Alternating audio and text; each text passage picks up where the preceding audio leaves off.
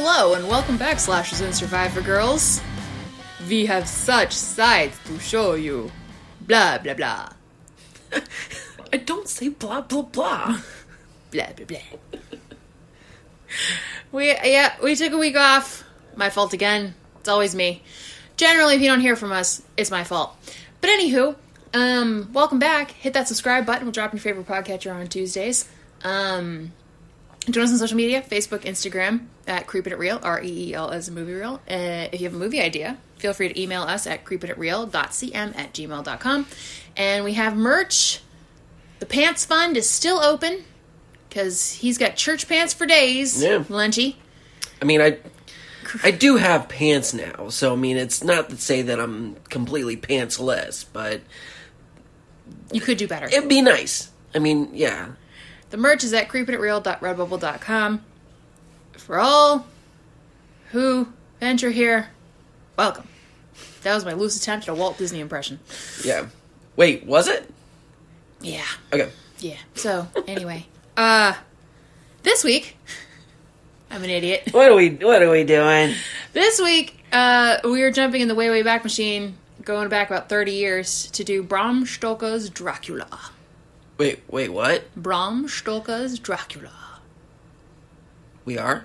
Yeah. Well, um, Did we make a mistake? see, you you told me we were doing Bram Bram Stroker, and um, I I asked you if uh, we could do Vampire in Brooklyn, And I said no. and and in a weird way, it was a joke, and then Then you watched Vampire in Brooklyn? um, I started to, and then I stopped. But then I was gonna make the joke about uh, watching uh, Dracula Dead and Loving It from Mel Brooks, and you said no again. Um, and then I said, "Oh, that, but it, it, but it's Mel Brooks and it's awesome and Uh-huh. and everything." And you said no again, and uh, so I made the joke. I was like, "Okay, I'll, I'll turn on that." And um, but then I got stuck on Mel Brooks, and I was like, "Uh," I ended up watching Hotel Transylvania instead. Ha- what a weird ride. How did you. Interesting destination. Random ass way to get there. Boy. Huh. Okay, so I did watch Bram Stoker. I mean, you were wa- like you helped me finish it, uh, but I did watch Hotel Transylvania right after. I'm not joking.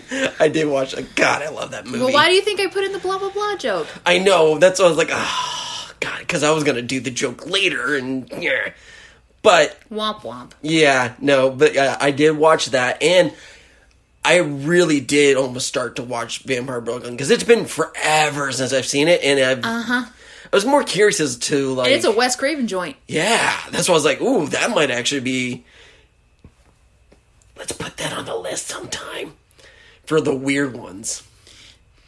See, I waffled on Dracula Dead and Loving It for a second, but that thing is a straight up fucking comedy. Oh, 100%. That's not a horror movie. It just happens to have a vampire in it because Leslie Nielsen is Dracula. Mel Brooks. Mel Van Brooks. Yeah. And Steven Weber plays Jonathan Harker. So you know what? We're just not gonna let's just not. But that that was my thing was I was making the jokes and then as I was making the jokes I was like no I I kind of want to watch them like I'm like I'm I'm really into like I really like after watching Bram Stoker's and on side note what was hilarious was that so you're like okay well you got to watch watch the movie and and and read down or you know re-rent it and stuff like that. Mm-hmm. Well, then you were like, oh, well, maybe you can go through and like on YouTube and see if there's anything else. So I typed in Brom, but for some reason, my YouTube search feed kept going to Braun Strowman, and I was getting wrestling videos, and it was just like, Because B R A M took you to Braun no. Strowman. Every time I would type in B R A, I was like for some reason I thought it was B R A U and not B R A M. Like so, like my, my ah. brain just kept going. I was like, no, not Braun Strowman. Why do you want me to watch wrestling? I I have stopped watching wrestling for a while now. It's like, but I was like, Please God, don't I- drag me back in. but then I started watching Braun Strowman videos, and I'm like, God, he was fun. Was like, Good lord. yeah, my brain is just complete mush. Why don't you give the perks, and then I'll I'll right, yeah, explain I'll- why my brain is mush. I'll go ahead and let you sweep up the contents of your noggin. Jeez. Uh, Bram Stoker's Dracula. you poor thing. Bram Stoker's Dracula was released on November 13th, 1992. It was made for a budget of about $40 million. It ended up grossing 215.9 million worldwide. So this is our first blockbuster That's- in a yeah. while. I don't think we've done. Most of the movies we we talk about are, It grossed 30 million! Yay! hey, they got peanuts. Yeah, they they paid their actors 10 bucks and a ham sandwich. Hey. Looking at you, George Romero. Well, I mean, the menu was pretty good about it. I mean, they they made some pretty decent. they did okay. Yeah. They didn't make. There wasn't a. but it was. I mean, it wasn't block. Yeah, blockbuster. That's more Oscar bait. Um, it was directed by Francis Ford Coppola, written by James V. Hart. Uh, it starred Gary Oldman as Dracula, Winona Ryder as Mina, Anthony Hopkins as Van Helsing, Keanu Reeves as Jonathan Harker, whoa. Richard E. Grant as Jack, Cary Elwes as Arthur, Billy, Dreamboat. seriously, Billy Campbell as Quincy, Sadie Frost as Lucy, Tom Waits as Renfield, um, Monica Bellucci as one of Dracula's brides, Michaela Bercu as Dr- Dracula's bride number two, and Florina Kendrick as Dracula's bride number three. Um, so yeah, I remember. this is how old I am. I remember when the trailer to this movie dropped in the summer of 1992. I was seven, and it was on. My mom had it on MTV or something. I don't remember what channel she had it on. I remember seeing it, and the image of Gary Oldman in the red robe and the the blonde hair, um, the boob hair do. Look like my grandmother's boobies. Um, that stuck with me pretty much forever. Uh, I, but I didn't actually because I was I was way too young to see this movie. Obviously, when it came out, so I don't think I saw it properly until I was an adult. I want to say, or close to being an adult. I think I was in my late teens or early twenties when I saw it. So it, um, yeah. So it was it, the the imagery stuck pretty hard um, for me. Uh, but I have to admit, like it, it was nice going back because we haven't done. Have we done a '90s movie in a while? Um, we watch a lot. I mean, I guess if you can consider the Mike, the Halloween Michael Myers franchise, like all the stuff that was like, I mean, I guess the Curse of Michael Myers. yeah. I mean, it's technically I maybe. it I had happily forgotten. Ooh, speaking of '90s horror movies, tangent. Did you see Scream Factory release coming out? of Doctor Giggles. yes. Oh, I was like, you were saying Scream Factory, and I was like, wait, there's something else out, and I'm like, yes, Doctor Giggles. We're getting a uh, God, yes. during our season one, we had done Doctor Giggles, and that was our first kind of diamond in the rough that I have found. something to live for now. God damn, Craig, that was dark. but it's Giggles. but this spring, Scream Factory is doing a Doctor Giggles uh, Blu-ray release, so Yes. can't wait for that one because I don't think I've watched it since it since we watched Since it we for wa- the show. yeah. it was. I've been ago. like on the hunt for just like I, I didn't want to order it offline. Like I actually wanted to see if I could maybe try and find it out in the wild somewhere. Like it's just I don't know why it would just be a Mm, nope. little bit more. since Movie Stop is gone. Yeah, it's a little rough. But isn't there? I, there's a place in Tampa, right? I- Yes. I, don't know if there's still Grindhouse. still Grindhouse. We gotta. I gotta try and make like a trip out there at some point. Just see if I can. I think it still exists. Yeah. Don't hold me to that, but you're gonna have to check because the last I heard about it was several years ago. Yeah. But usually at the cons, there's always a table of um, uh, like a DVD table or something set up. and that and that's kind of what I wanted to maybe see about uh, coming across, like because I know like Scream Factory, they have they always do an incredible job, but um, I've been wanting to get the Blob for a long, like ever since we watched it. And it's been like absolutely one of my favorites. So it's like I needed I need the Scream Factory version of that. Like I need all the extra goodies and stuff like that. Mm-hmm. But so yeah. now with giggles, come on. But yeah, anyway, back to Dracula. um, so I don't think we've done a '90s movie in a while. This is our first Francis Ford Coppola film. He didn't really do horror. Coppola had been at this point was trying to salvage his career after the release of Godfather 3 in 1990, which had pretty much buried him at that point. Um, that was that was a rough comeback. But uh, yeah, so we didn't we hadn't done a vampire movie in a couple of years either. Um, So it's our first in a long time for a bunch of different stuff. Yeah, there. I remember, like, so as as you said that you remember that your mom had it on like MTV, and like, so you you remember seeing all the uh, trailers and things like that for it. There was Um, I remember there being very heavy promotion for this movie. yeah. This was a big deal. I I don't remember a ton of the trailers from it. I mean, maybe if you like, if I actually played one uh, that you know was kind of running, um, yeah, memories would start to kind of flow back. But the one thing that I remember from it is actually going to the movie theaters. I think um, around that time, I think it was Power the Power Rangers movie. No, this was before Power Rangers. No, there was. I don't know. I remember going to see a movie. Uh, it was a kids movie. It could have been fucking Phantoms for all I know. Um, but I remember going to see a movie with my mom, and I distinctly remember seeing the poster. It's just that gargoyle skull stone like statue with just the red Dracula just paint like and it is very simple, very striking and it like it just it really has a lot of power behind it and it's stuff like that I really really love. Um I mean when you like overcomplicate a lot of movie posters and things like that it uh kind of and for me it takes away from it. So this like having it be simple and yeah, with just the bat head. it's just that's look. it. Yeah. Boom. That's it. And then boom, red letters, Dracula. Like you know, that's that's all you need, and it it served its purpose for sure. This this this movie was beautifully shot. Um, Coppola, for all of you know, regardless of how you feel about his movies in general, I mean, The Godfather's a masterpiece of cinema. It, it's it's forever going to be considered one of those. But is um, uh, is it sad? I've never seen it.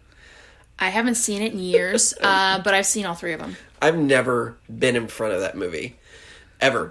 it's like Actually, you're kind of missing out. I don't even like gangster movies, but The Godfather's one that's really worth seeing. I know, but that I, like everyone tells me that, but it's like I've never. I've never had the interest to like go out and be like, oh, you know, I'm gonna watch The Godfather. I probably sh- should now, but it's just uh, funny that it's like it just hit me, and then I'm like, you know. I've never seen it. Did you even like The Sopranos or anything like that? I watched the first season of Sopranos. So obviously that's it. that's a no. I've just I, it's like gangster movies don't really do it for me. Like it's not. Like I mean, I, I like it's not. makes sense then. No, but it's like I- I don't mind them. It's just I don't like gravitate towards them, and it's just weird. Like They're not your bag, so it's fine. yeah, yeah, yeah. But it's just funny. But it's just like oh, I've never seen that American classic. Yeah, right, literally. but um Dracula was beautifully shot. Coppola has an eye for setting a scenery. It was filmed very old school. It was on sets and there was matte paintings and everything was practical effects. I think there was like a couple of blue screens. Um like the scene where uh Van Helsing threw the bride's heads down the ravine. I think was blue screen Yeet it, yeet. but for the most part, it's, it's pretty much all practical. Um, he's got an eye. Coppola had an eye for color. He really made like colors pop. He very sparingly used the color red, um, and when he did, it just popped off the screen. Um, like everything was just framed really well. It looked in some cases it felt like you were almost watching a play because of how it was staged. Um, because the budget, uh, the who I forget who the production company was for this one, um, but because they didn't exactly have the most faith in Coppola, they ended up um, really limiting his budget. And I know forty million sounds like a lot, and but in terms of the types of movies that he was known for making, where they were he he, was one of those directors who prefer to go to out to location it really grounded him and he had to work within the confines of like well i'm stuck in a fucking studio. Let's do what we can do. Um, but i think what a huge chunk of his budget went to was the costume design.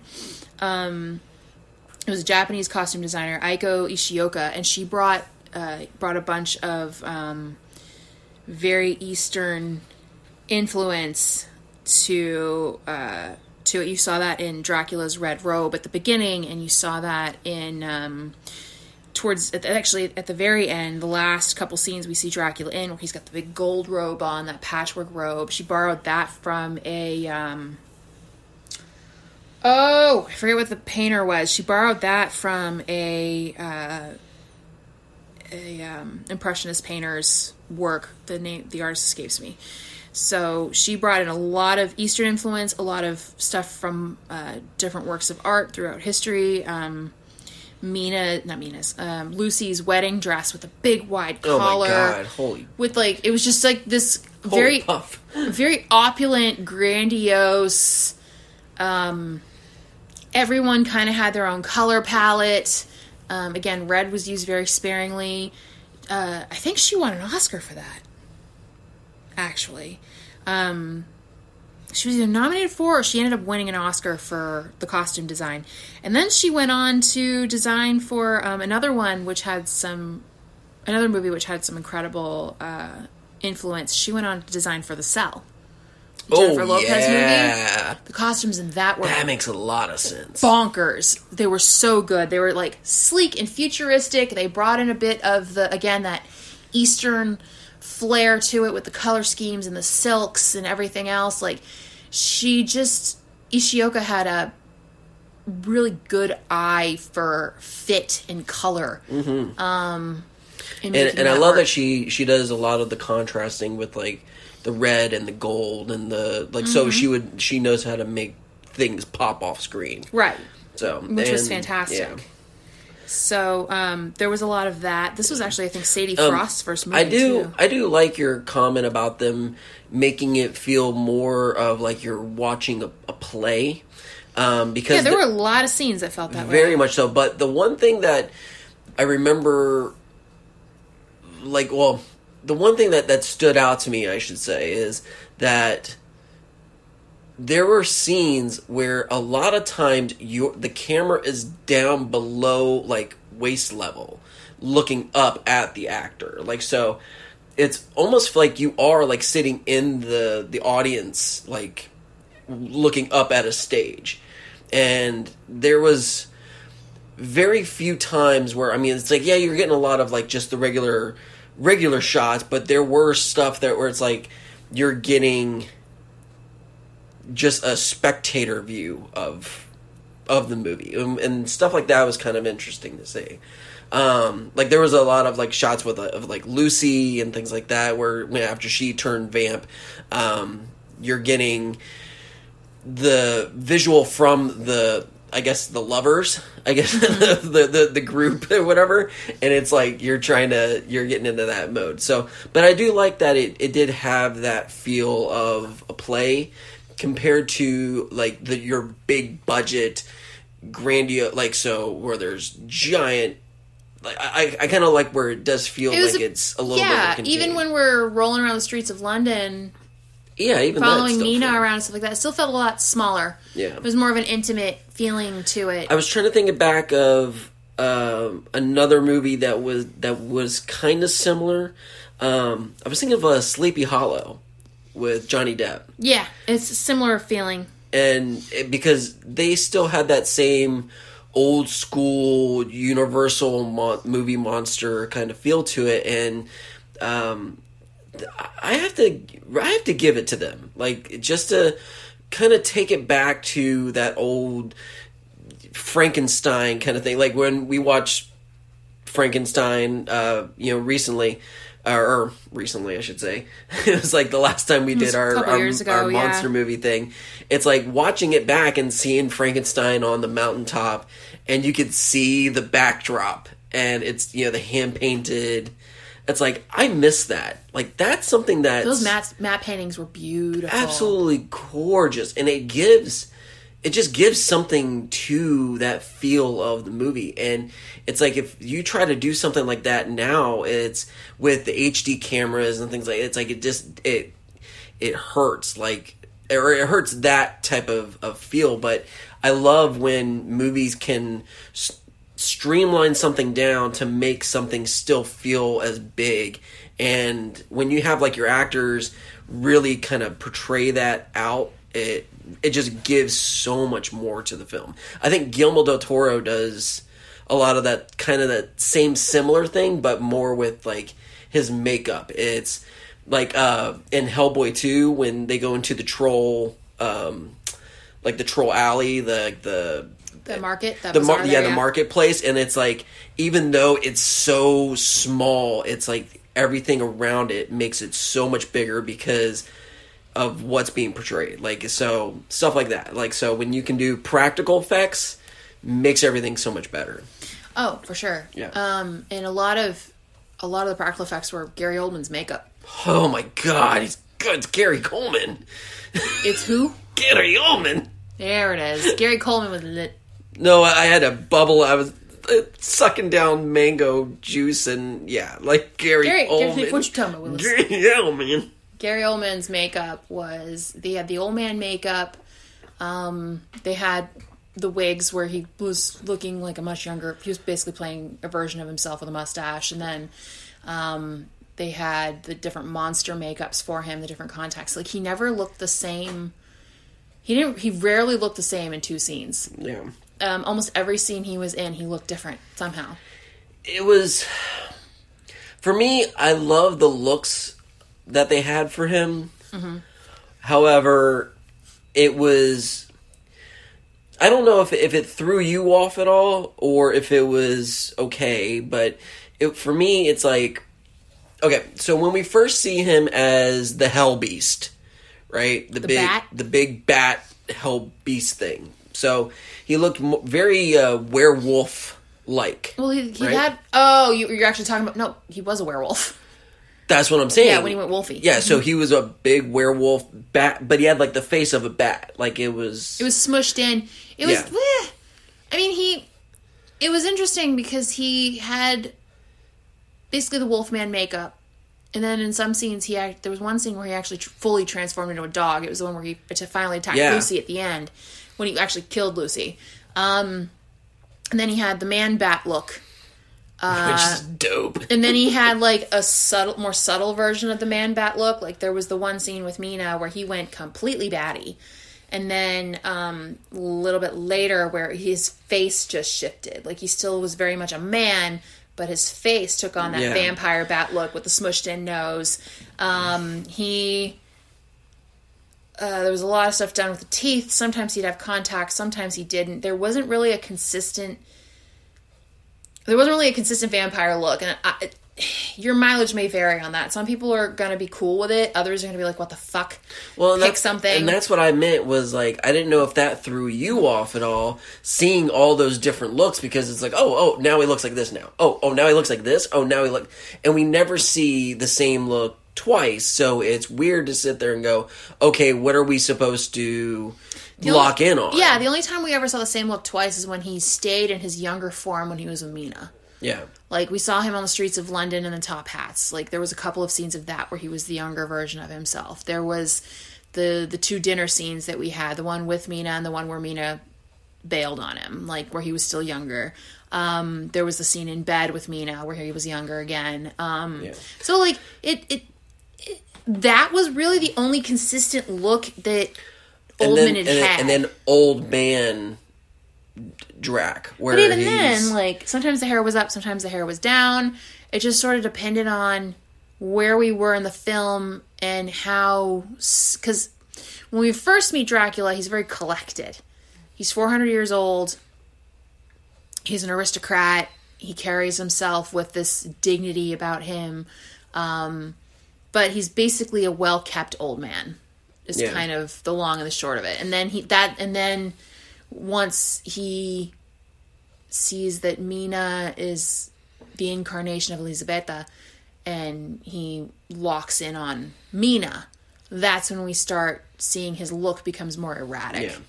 And that was another thing too was that having him go from old man Drac into young man and then back to old man and like so he just kind of fluctuate. It was one of those like like are you putting your previous like your image of yourself as a young man into Mina's head? He was Or- a shift, he was a shifter. that's what I'm saying. But it's just like, why don't you just look? wh- Why the old man look? like if you if you can shift and you could do this, it's like, why, why this? I think I have an answer for that. okay, First thing is there's a couple parts to this. So the first part is Francis Ford Coppola kept a bit closer to the novel than Universal had done um, with the Bela Lugosi version. That uh, they stripped it back a lot and um, talk about making a Dracula movie feel like a play. Universal did a great job of making it look like a stage play which is really what it was based on. Like Universal's was based on the stage play, more so that than the novel. Um, because uh, Bela Lugosi was actually brought in because of his Yeah. stage. the, because he was Yeah. already Dracula in London, yeah, doing the stage production. What Francis Ford Coppola did was he kept it. There were modifications from the story, but the overall skeleton and muscle tissue was essentially Bram Stoker's book. Um, he th- he decorated it a little bit different. Yeah. Like there wasn't really this emphasis on the love story. That was really made up for this movie, the the Dracula Mina love story yeah, was really the biggest element of it. And then obviously the Renfield character was not in the novel. That was a holdover from Universal Days. So, uh, also, oh, by the way, sidebar: Tom Waits plays uh, the singer. Tom Waits plays Renfield. Coming back, I first to mention him. I don't. I don't remember if I mentioned him or not no, we didn't. Yeah, Okay, good. no, we- we got him. We got him. because I couldn't remember if I mentioned him or not. Um, and I'll get back to the Renfield thing in a minute. But that part was, I think Coppola wanted to take the idea because in the novelization, Dracula stalked Mina. Essentially, is what was going on Yeah. there, and I think he wanted to twist it and add some romance to it. Um, for whatever reason, he felt like that was a good idea, and I agree. I thought it was a very good idea, um, despite the fact that Oldman and Ryder weren't really getting along when they were filming the movie. Their chemistry was smoking hot, like it jumped off the the screen. it for was me. it was funny to see because it's like they the the boys were hot on Dracula's trail because they're like, oh, we have to kill you know kill the beast or whatever, and it turned around where it's like Mina at one point was just like no like she basically was defending Drac to to like at at, at one yeah, point to a point. There was a point. and It uh, took her a bit to get there though, because when she first met Dracula on the streets of London and he was asking her the way to the movie theater, um, she had no fucking clue who he was. Oh, But he- no. But he managed to bring her around somehow. Coercion, charm, call it whatever you want. But um he wanted his love back. Yeah. And and that was the one thing was like, okay, so if Drac actually got her back and the boys fucked off, would that be so bad? No. Because it's like he got his love. He doesn't need to go off and, I mean, really murder anybody. And also, in Transylvania and and their little area and stuff like that on their mountaintop, it's uh, I'm pretty sure like the the epi or like just the the vampiric disease isn't widespread. Well, even So then, like even then, there was a band of gypsies that Dracula had to protect him. yeah. So it was kind of. I mean, he was fine. I mean, he would still have to kill people, or at the very least, borrow them, Yeah. um, because he still needed to drink blood to live. Yeah, but it's was like if Mina was actually if if you know Keanu Reeves' character actually just said, "All right, cool, like you don't want to be with me, be with him," like then that would be something where it's just like, is that so bad? It's like I'm kind of on Drax's side on this one. like, Well, because like, so another the the love story part was added in, but also uh, Co- Coppola, well not Coppola, sorry, James Hart, the guy who wrote it, um, he worked in a lot of the history of Vlad Tepes. So which is amazing. I he love that. he wove a bit of that in there, and then Hollywoodized it a little bit. Um, with the you know by bringing in the, the Romanian legends and stuff like that, and because at the beginning of it, uh, well, Tepesh was the the monarch of that area, but he also went ahead and he he was a warrior, and he drew a lot of blood, and so they brought that element into it and stylized it with that crazy red armor that apparently was impossible to wear. Uh, it was really hard to wear. Well, and that was uh, that that red armor. Like I, I know that they were pretty like on point for like as you said, like with their the costume design and stuff Yeah, like that. But just- I'm like, I was I was wondering is like is it actual is that actual armor? Is that It was some- armor. It was made to look like muscle. I know it was made to look yeah. like muscle, but it was like, was that something that like like military men back during No, no, those no, days no, would no. actually wear? No, that was Ishioka adding an artistic flair to it. Yeah, and that's, that's all and that is. As you mentioned, like with the cell and stuff like that, I was like, that makes complete sense as to Same costume designer. the, yeah. yeah the the design. But I was just like, as the red, like military armor, I was just like. I was like, was that actually something that No, they no, did? no, but I was just like, ah, I was like, I, I wasn't digging it. I mean, it, it It was a look. It was a Yeah. look. Um, again, your mileage may vary there, Yeah. but the another part that was pulled in was they brought in the military man, which was the real Vlad Tepish. but then they kind of Hollywoodized that a little bit. Um, I guess there was a letter sent from the Turks, but they changed that up a little bit um, to where Elisabetta read that and realized, oh God, was told that Vlad had died, and she flung herself into the river. Um, which I guess, from what I was looking up, I guess most of that is a true story. They just fiddled with some of the details when they did this. Um, when they did the movie, like they changed the. It was a different river she had flung herself into, and there was a couple of other little details. Um, she didn't. She didn't throw herself into the river because her Vlad had died. She flew threw herself into the river to keep from getting attacked by the Turks. Um, because the the letter had said something about the Turks were closing in on them or something like that. It had nothing to do with Vlad himself, but they turned it into like the Hamlet and Ophelia thing. And so, um, Vlad comes back and Elizabeth is dead, and he saw the letter from the Turks. And uh, apparently, Van Helsing also lived for 400 years because Anthony Hopkins played a priest, and then he played Van Helsing when we fast forwarded to the 14th for to the 1800s. I wasn't about that. I was so confused. Yeah, I'm like, is this is this a? Are we going like downstream on the family line, or did he actually live for multiple centuries to get back at Dracula? Like, what happened here? That was not made clear, which is we'll get to those issues here in a second. But like, so he renounces. He was a crusader for God. And then he renounced God, and that is what cursed him to the immortal life that he was going to be living um, and it wasn't it wasn't to find Elisabetta again. That was happenstance.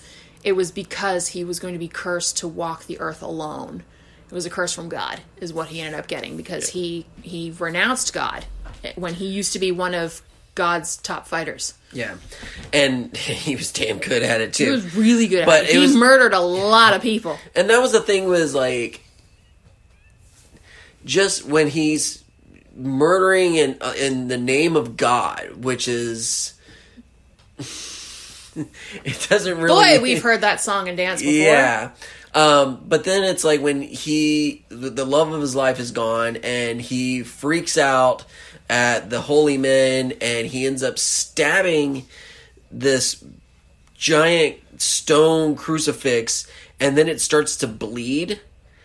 It's like a lot I was like I was trying to understand like what I mean they were trying It's- to go for the more it's of got- the visual and the It's that ca- it, well, it was very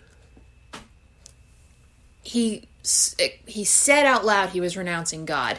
That was the physical symbolism of him renouncing God Yeah. and driving but they also are playing with the idea of the Catholic the, the miracles in Catholicism. yeah, where it's like everything's bleeding. Yeah, where like the statue of the Virgin Mary bleeds or something like that. It's it's playing with that idea a little bit more, where he literally took a. It's it, it's the idea that he actually took a blade to the heart of God. Yeah.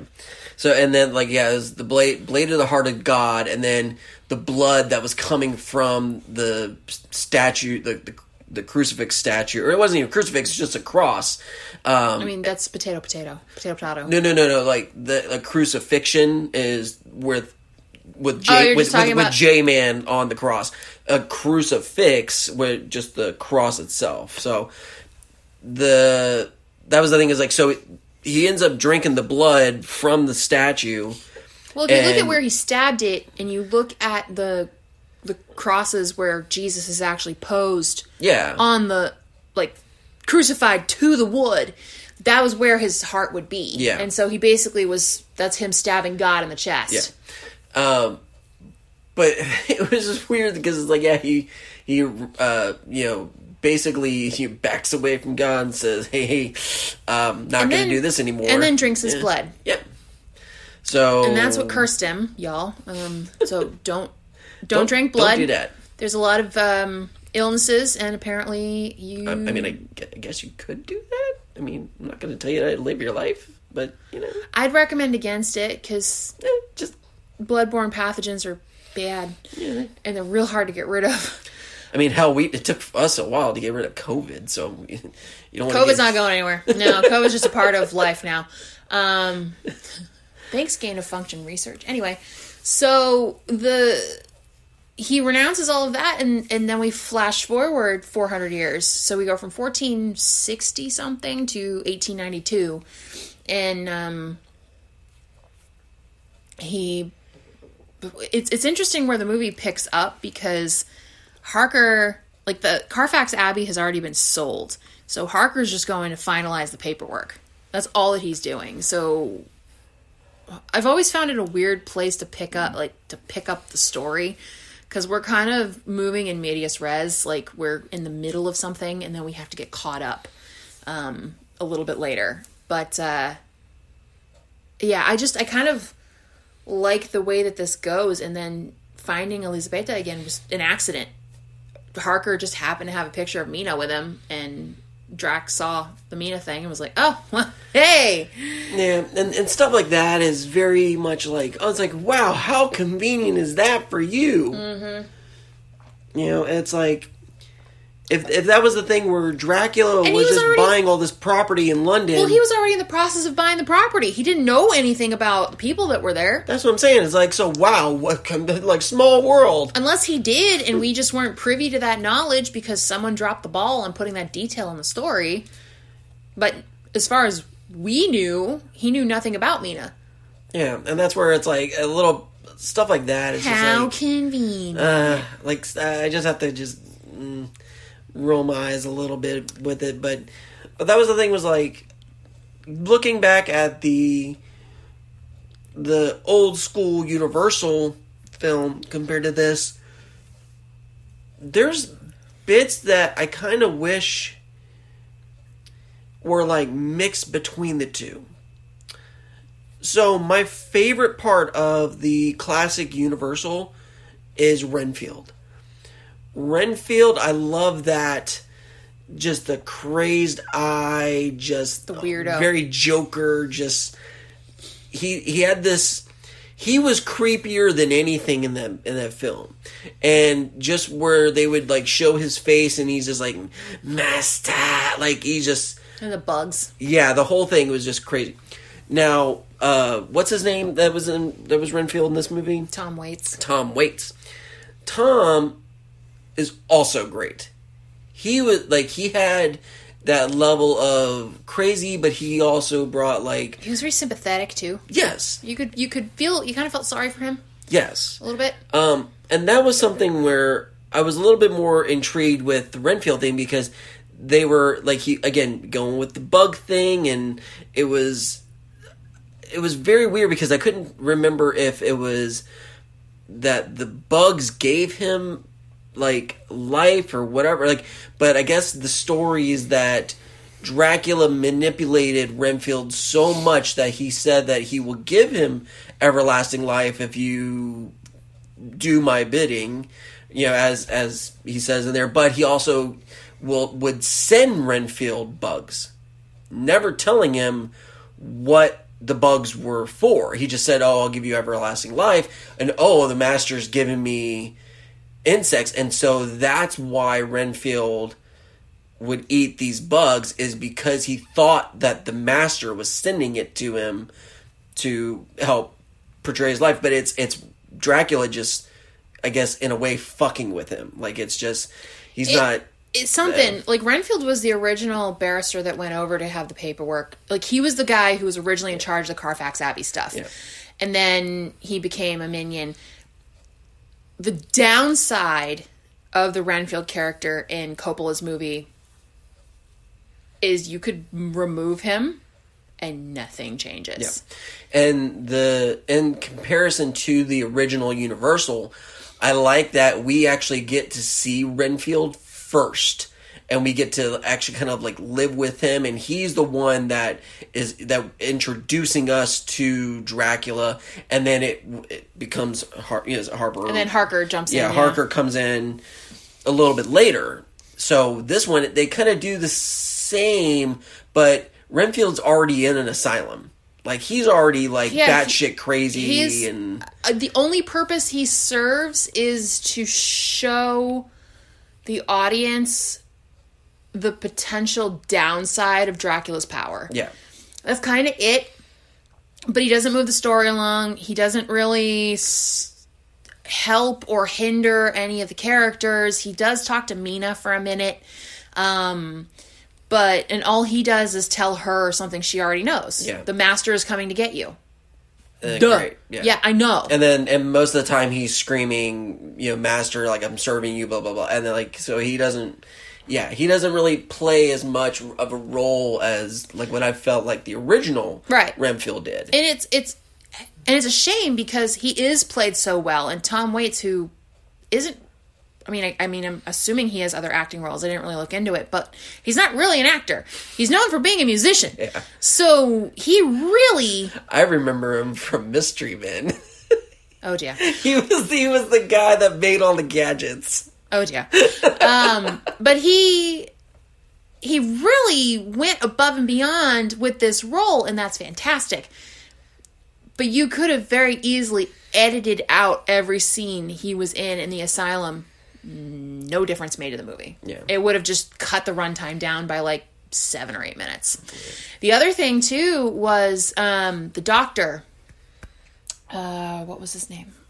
John, I think his name was, the doctor, the psychiatrist that was supposed to be treating Renfield and one, Oh of, yeah, yeah, yeah. one of Lucy's suitors, um, apparently had a morphine addiction, and uh, again, didn't really matter much. Like it was just a character thing.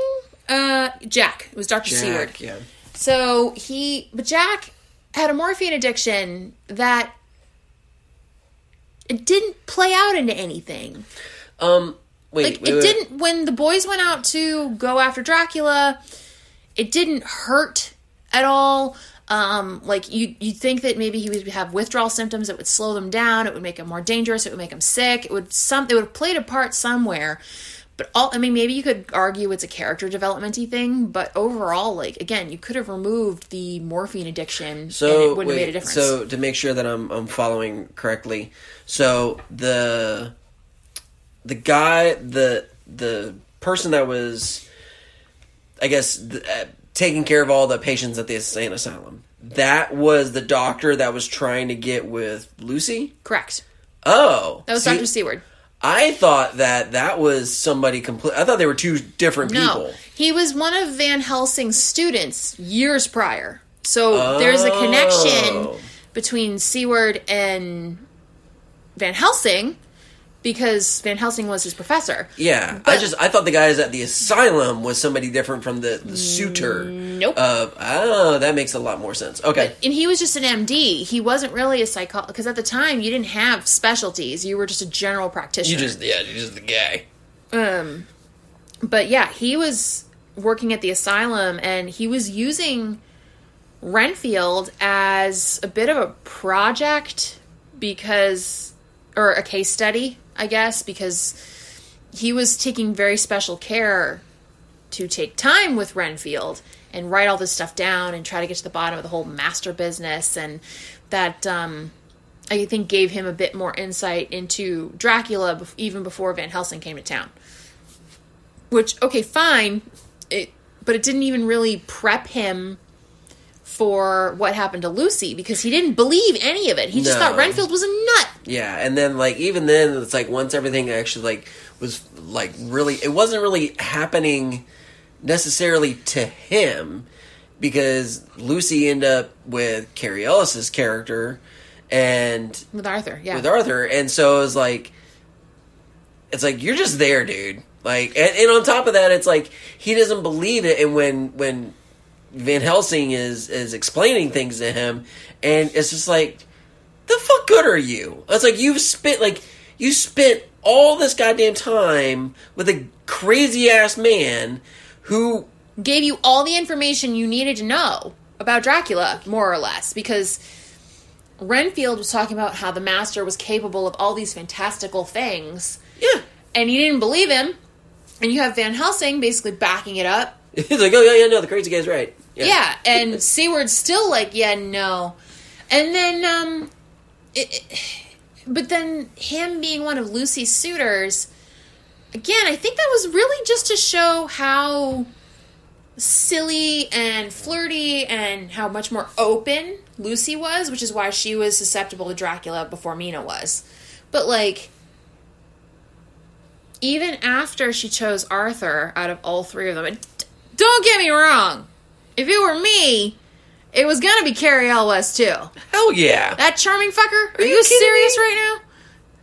I'm all about me some Cary. kid, As you wish. Yeah. As you wish. I'm I'm I'm sorry. It's like one of my favorite things is watching Cary Elwes on Psych.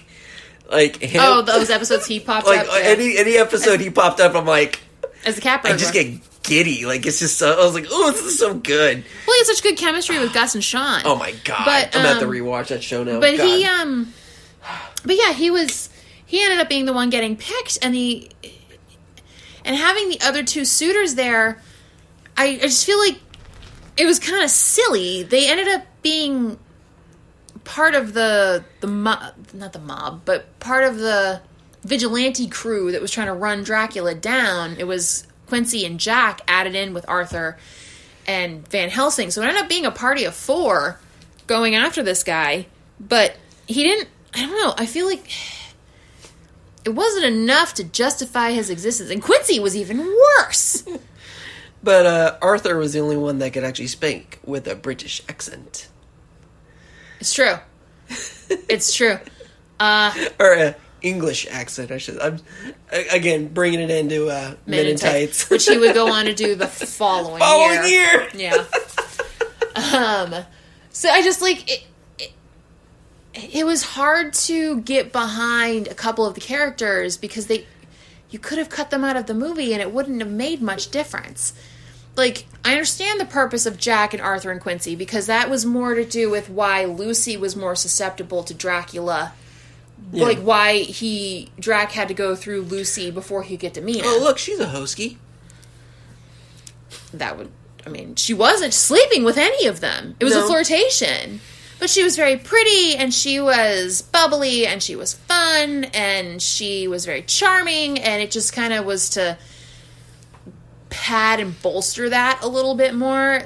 Um still could have been done without the excessive characters. It was there was a lot of threads going through this movie that didn't necessarily have to be there.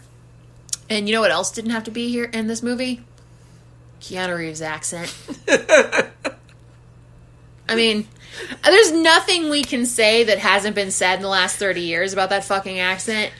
I didn't. I loved it. oh, wait. That was something that hasn't been said in 30 years. Fair enough. There you it got me. is. Yeah, see, see. Yeah, you got me. Um, fuck, I hate you. You actually, uh, what? like I Record heard the, scratch. the record scratch. Brain about fell out of my head. but that was the thing was like i for the longest time i've heard this about his accent and He was a bit of a plank of wood in this too. yeah and that was the thing was like was like i love keanu reeves i love old keanu reeves movies like i'm all about it and again huge bill and ted fan Yeah, I was like- about to say Bill and Ted all day. yeah, Bill and Ted all day. I mean, I am a huge Matrix fan. Like, so the whole thing, it's it's I'm all about it. Um, even with this new John Wick, like, I mean, come on, John Wick was phenomenal, so good. especially that first one. My God. Oh, so good. Don't kill his dog. Um, but that was the thing is like, in my head, I've been trying to remember back as to like how how the accent sounded and everything else. I didn't want to rewatch like any clips or anything like that. I wanted to get like the impact when I first heard it, and I was like, "Holy shit, it was that bad." I was like, I was not uh, like I for some reason my head. I was like, I had phantoms. Yeah, you're like, it can't be that bad. It, was, not that bad. It was Phantoms again, yo. Like it was just like, oh my god, like this is. Uh, I was like, as a kid, I remember it being much better, and then I'm like, oh, this is, this is not good. Like and, and then on top of that, so, Keanu Reeves, just the accent just was not. He was just not right for this role. It, yeah, it's like they needed to give this like I mean he's got the look, but it's like I don't know. It's like just just don't just get rid of the accent. But Winona Ryder, Hers she wasn't fantastic. Also, was not working for me at all. And I love Winona Ryder. Like so, it's like it I just- liked her as Mina.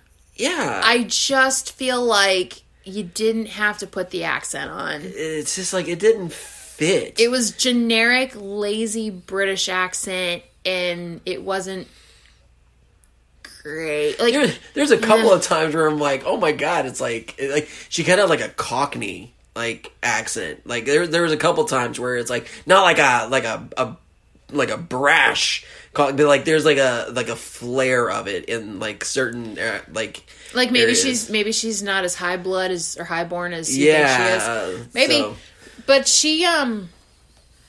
Yeah, I quite love. I, I I have no issues, and, and and what's worse is the accent was terrible for her, but she had fantastic chemistry with everybody else. I actually quite liked her as Mina. I thought casting her as Mina was fine.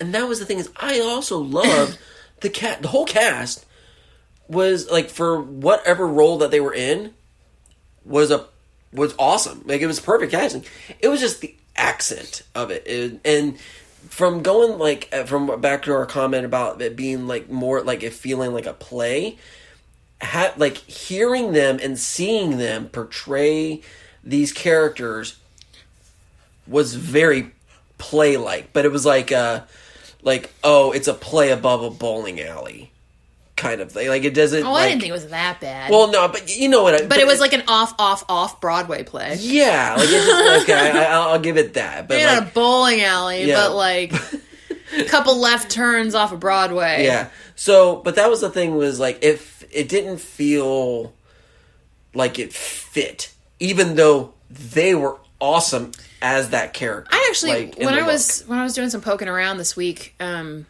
before recording, uh, at the time Winona Ryder was still dating Johnny Depp. She was actually lobbying for him to be Jonathan Harker. But but you want to hear what it was? Keanu was on the way up, and he was like the the teen heartthrob at the time. The producers and the casting director didn't like Johnny Depp because they didn't think he was good looking enough. I'm saying he was. How old was Johnny Depp at that point? He was 28 or 29. Bruh. it was peak. I mean, I don't know if he was still a little baby faced or what, but like they didn't want. They decided they didn't want Depp as um, Harker.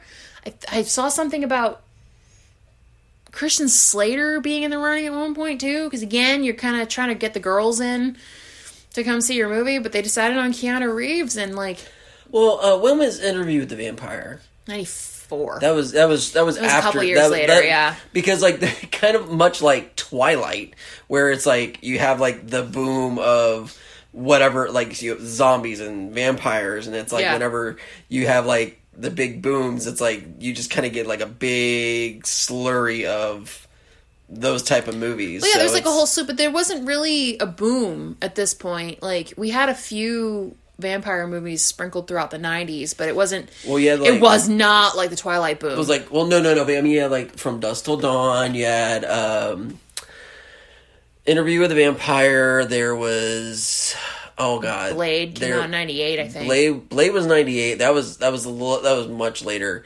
Um, what there there was a John Carpenter Vampires. vampires. it's yeah. literally called vampires. literally vampires. so, but it was like, but there was like stuff like that where it's like it all kind of fell But within that's this, hardly like, a boom. Um, there was like one vampire movie every other year in the '90s. That's hardly a boom. Um, but what Coppola's movie did do was finally knock Hollywood off the track that every vampire had to look like Bela Lugosi.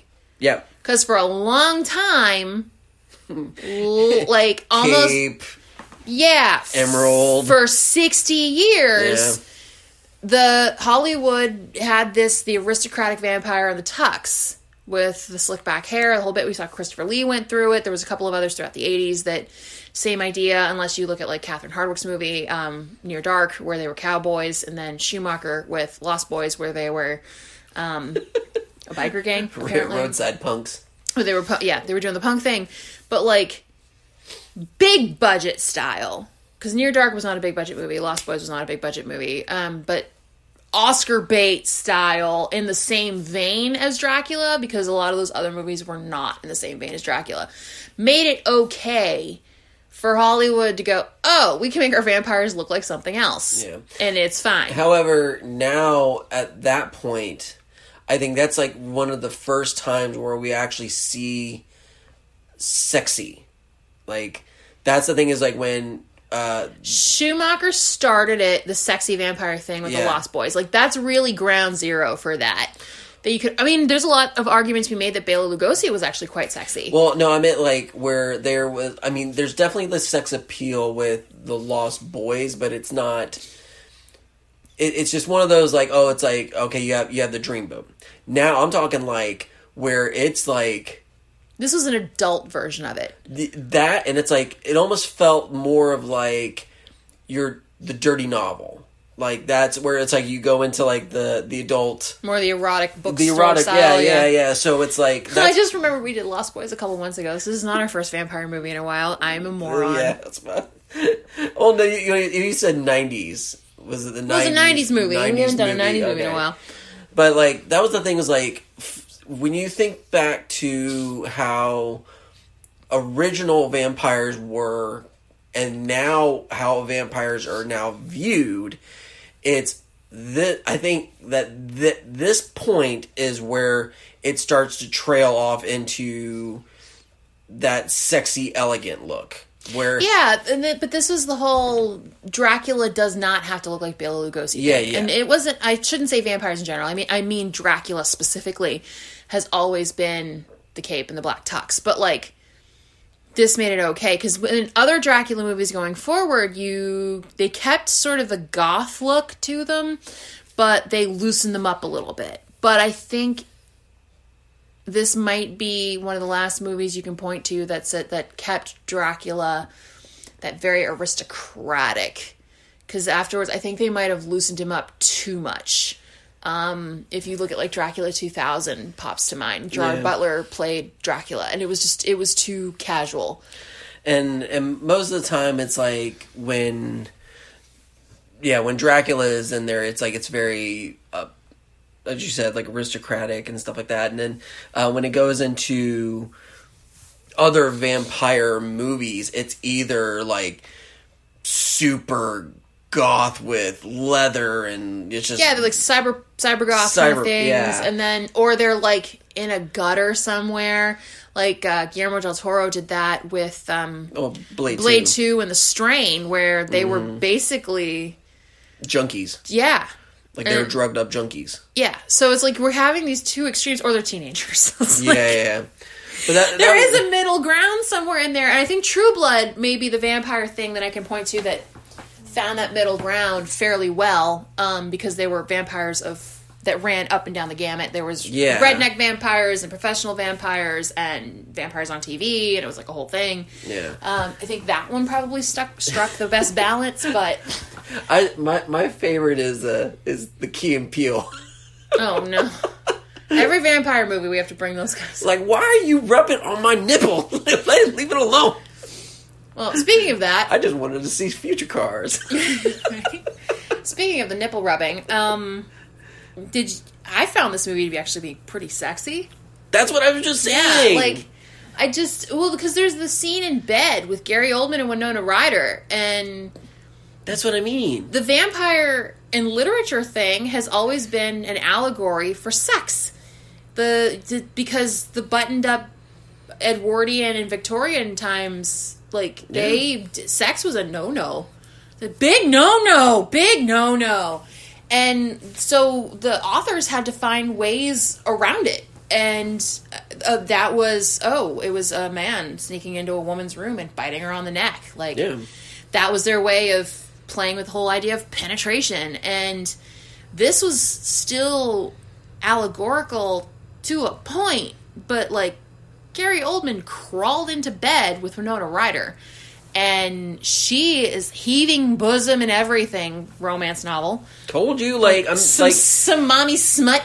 but that's what I'm saying is like it it, it hits that that point, and as a viewer, this is where the rest of the the vampire film history history, thing, yeah. everything just gets started from because it's like i would argue hammer had a pretty good handle on that but i think mainstreaming it was this movie That's what I'm saying. Yeah. It's like mainstream, yeah. Because I mean, most of the people, it's like if you watched a Hammer film, it's like by mistake because it was on AMC one night, like on Halloween, and right you right, to be- unless yeah. you lived in britain You- yeah, and- Yeah, or yeah. or you're us, and just we well just no now hammer hammer's mainstream now. No, I know, but 30 35 years ago it was not not in the united states anyway I actually got excited the other day. It's like I was walking. Uh, uh, I forget where, where was I.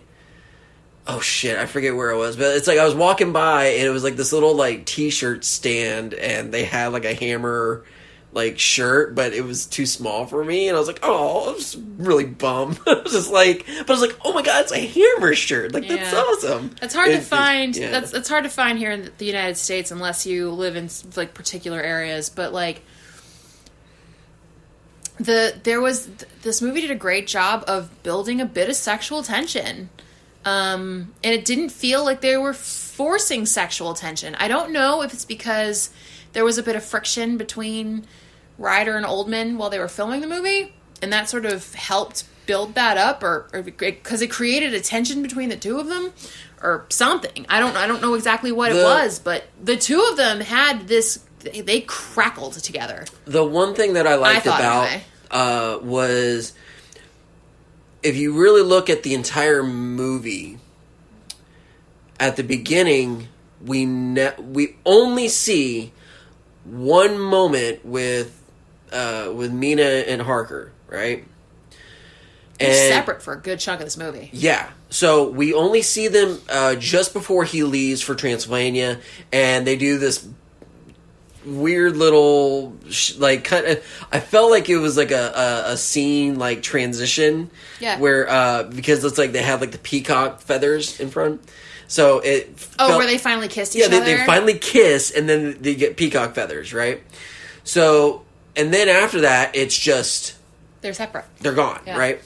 Well, then we get Lucy and Mina, right?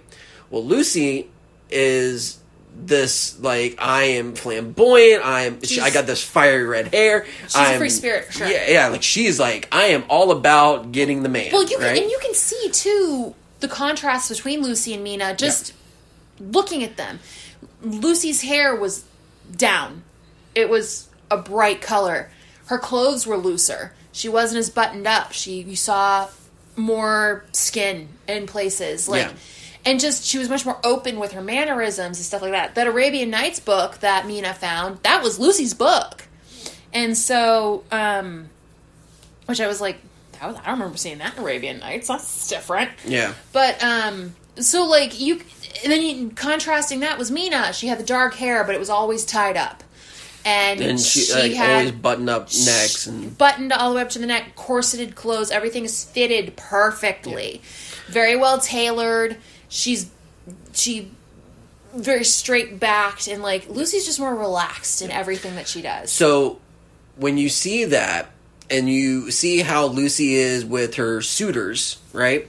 And how Nina or Mina is trying like she just kind of watches Lucy and you could tell like Mina has some type of drive like that.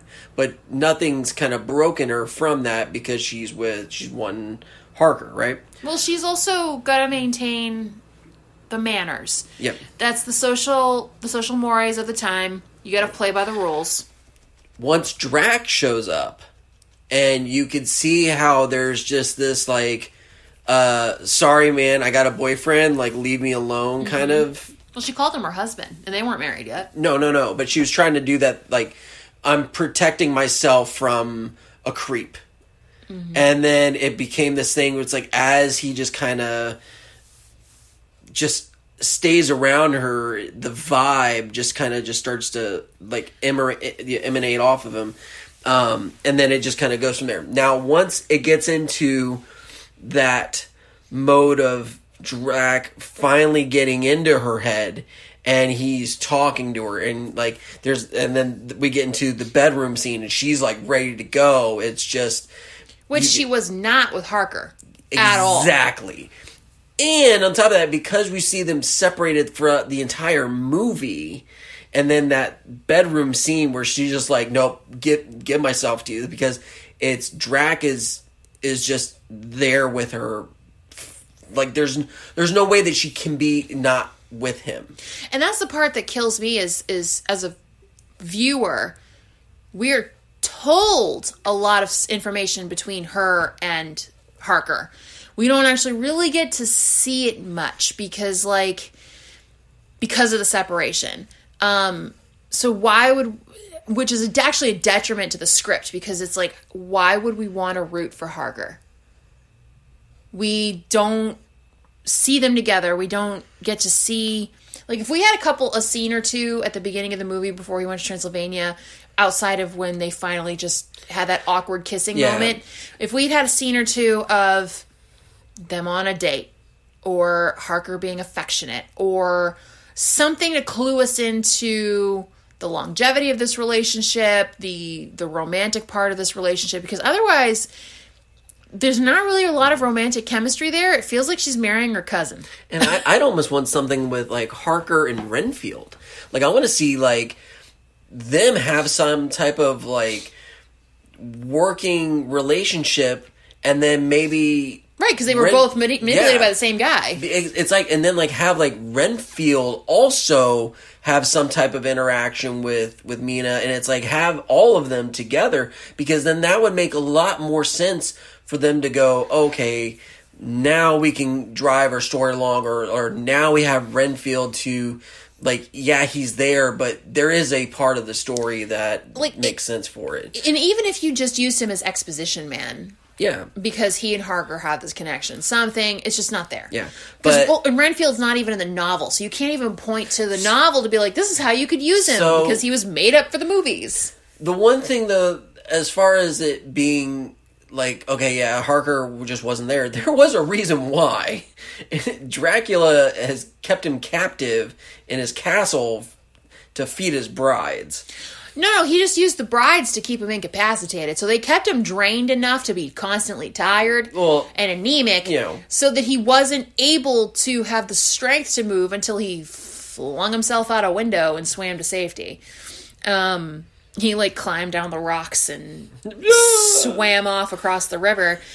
Uh, I mean, hey man, you gotta take your chances where you can find them. hey i mean if they're if you're getting like i mean and like i'm sorry but i'm i'm a lonely dude and if it's like i'm sorry but if i get thrown into bed and like just Three just brides three of Dracula. like, cool let's like like But what he are you wanted doing he man wanted Like, to get he wanted to get back to Mina. You know, his his that was his whole thing. He realized Mina was in danger.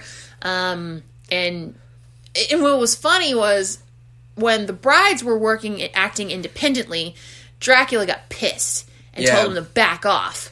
But when Dracula was like, "All right, I'm going to go run an errand now. Keep an eye on the boy," it was fine. like it was like, dude, pick pick one. Um, Yeah. I guess, but I guess it's because he wasn't in control of the situation. That might be the detail there. Um, was it's just a, a control thing.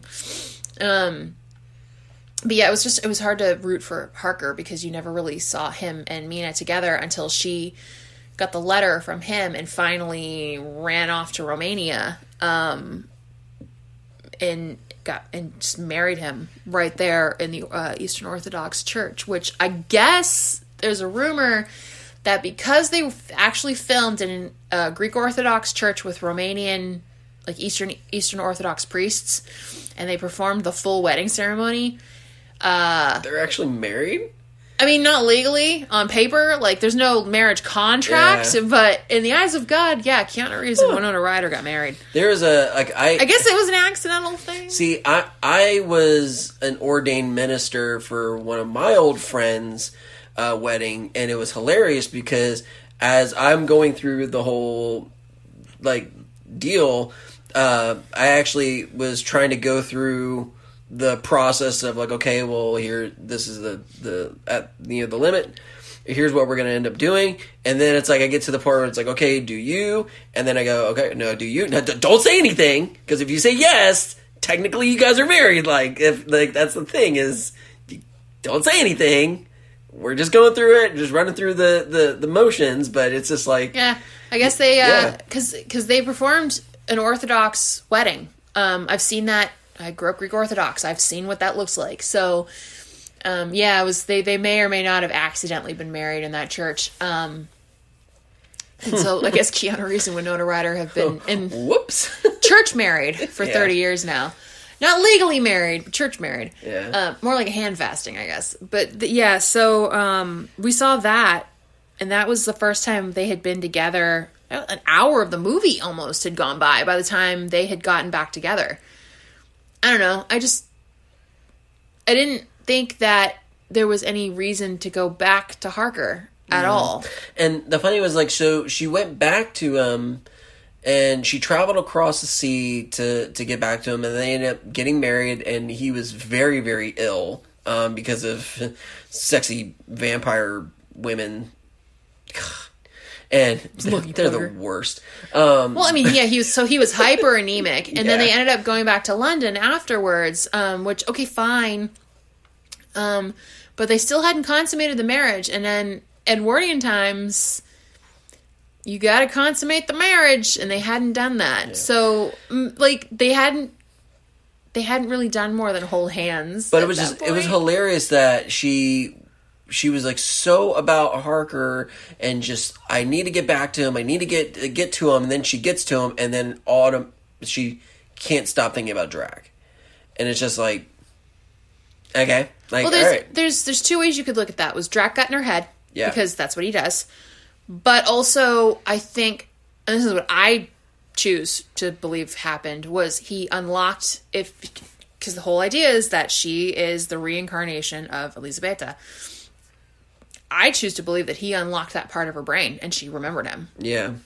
if you want to believe in, in that sort of metaphysical stuff. The spiritual side of, of life where it's like yeah we we may have past life memories locked in our brain somewhere.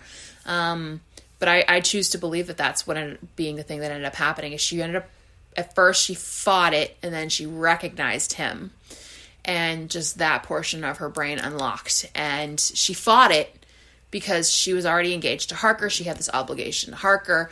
Um, she had this pretty picture in her head of what her life was supposed to look like. She's going to be the barrister's wife and blah, blah, blah, have all the children and whatever.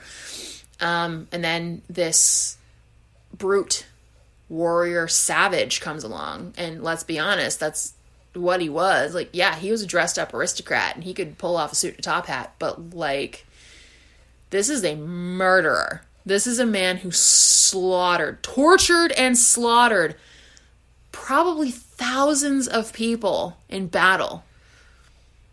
Like, Putting them on spikes, he's a bad dude. cutting heads off. Yeah. Like you you're going to have you're going to go from the cushy white collar life, but you want the guy who and there is there is an appeal to that. And I can personally state that there is an appeal to the fact that like you can look over at your partner and you know that you're protected. And you know that it's somebody who is not going to hesitate if danger were to come down the pike. And they know how to handle themselves. And if someone broke into your house like they would you don't have to worry about whether or not they could handle it. Like there's a security in knowing that that person could could be violent if they had to use deadly force if they had to. Um and as a woman like that's comforting because i don't know if you noticed lately but the world's fucking scary and the world's real fucking scary for women and ki- kids at the moment. So having somebody who can do that is like that's a peace of mind. And i think i can see why yes harker's very educated and he carries himself well and he's very eloquent and blah blah blah well about as eloquent as keanu reeves is going to be but um the savage there's always a part of our brains the lizard part of our brains as women where the savage is going to always pique the interest and I think that's what may have got the ball rolling, and then those memories popped open. Um, but yeah, I just I don't know, man. Like, I, I'm you're supposed to boo the bad guy, but I was really the way that Dracula was written in this. I was rooting for him. I wanted him to get the girl, and I, I knew it was going to happen. I knew he was going to die. And yes, they changed the ending um, to him making it back to the the foot of the the altar where he got turned into a vampire in the first place. Um, but he, I don't know, man. I wanted him. I wanted him to win. I wanted.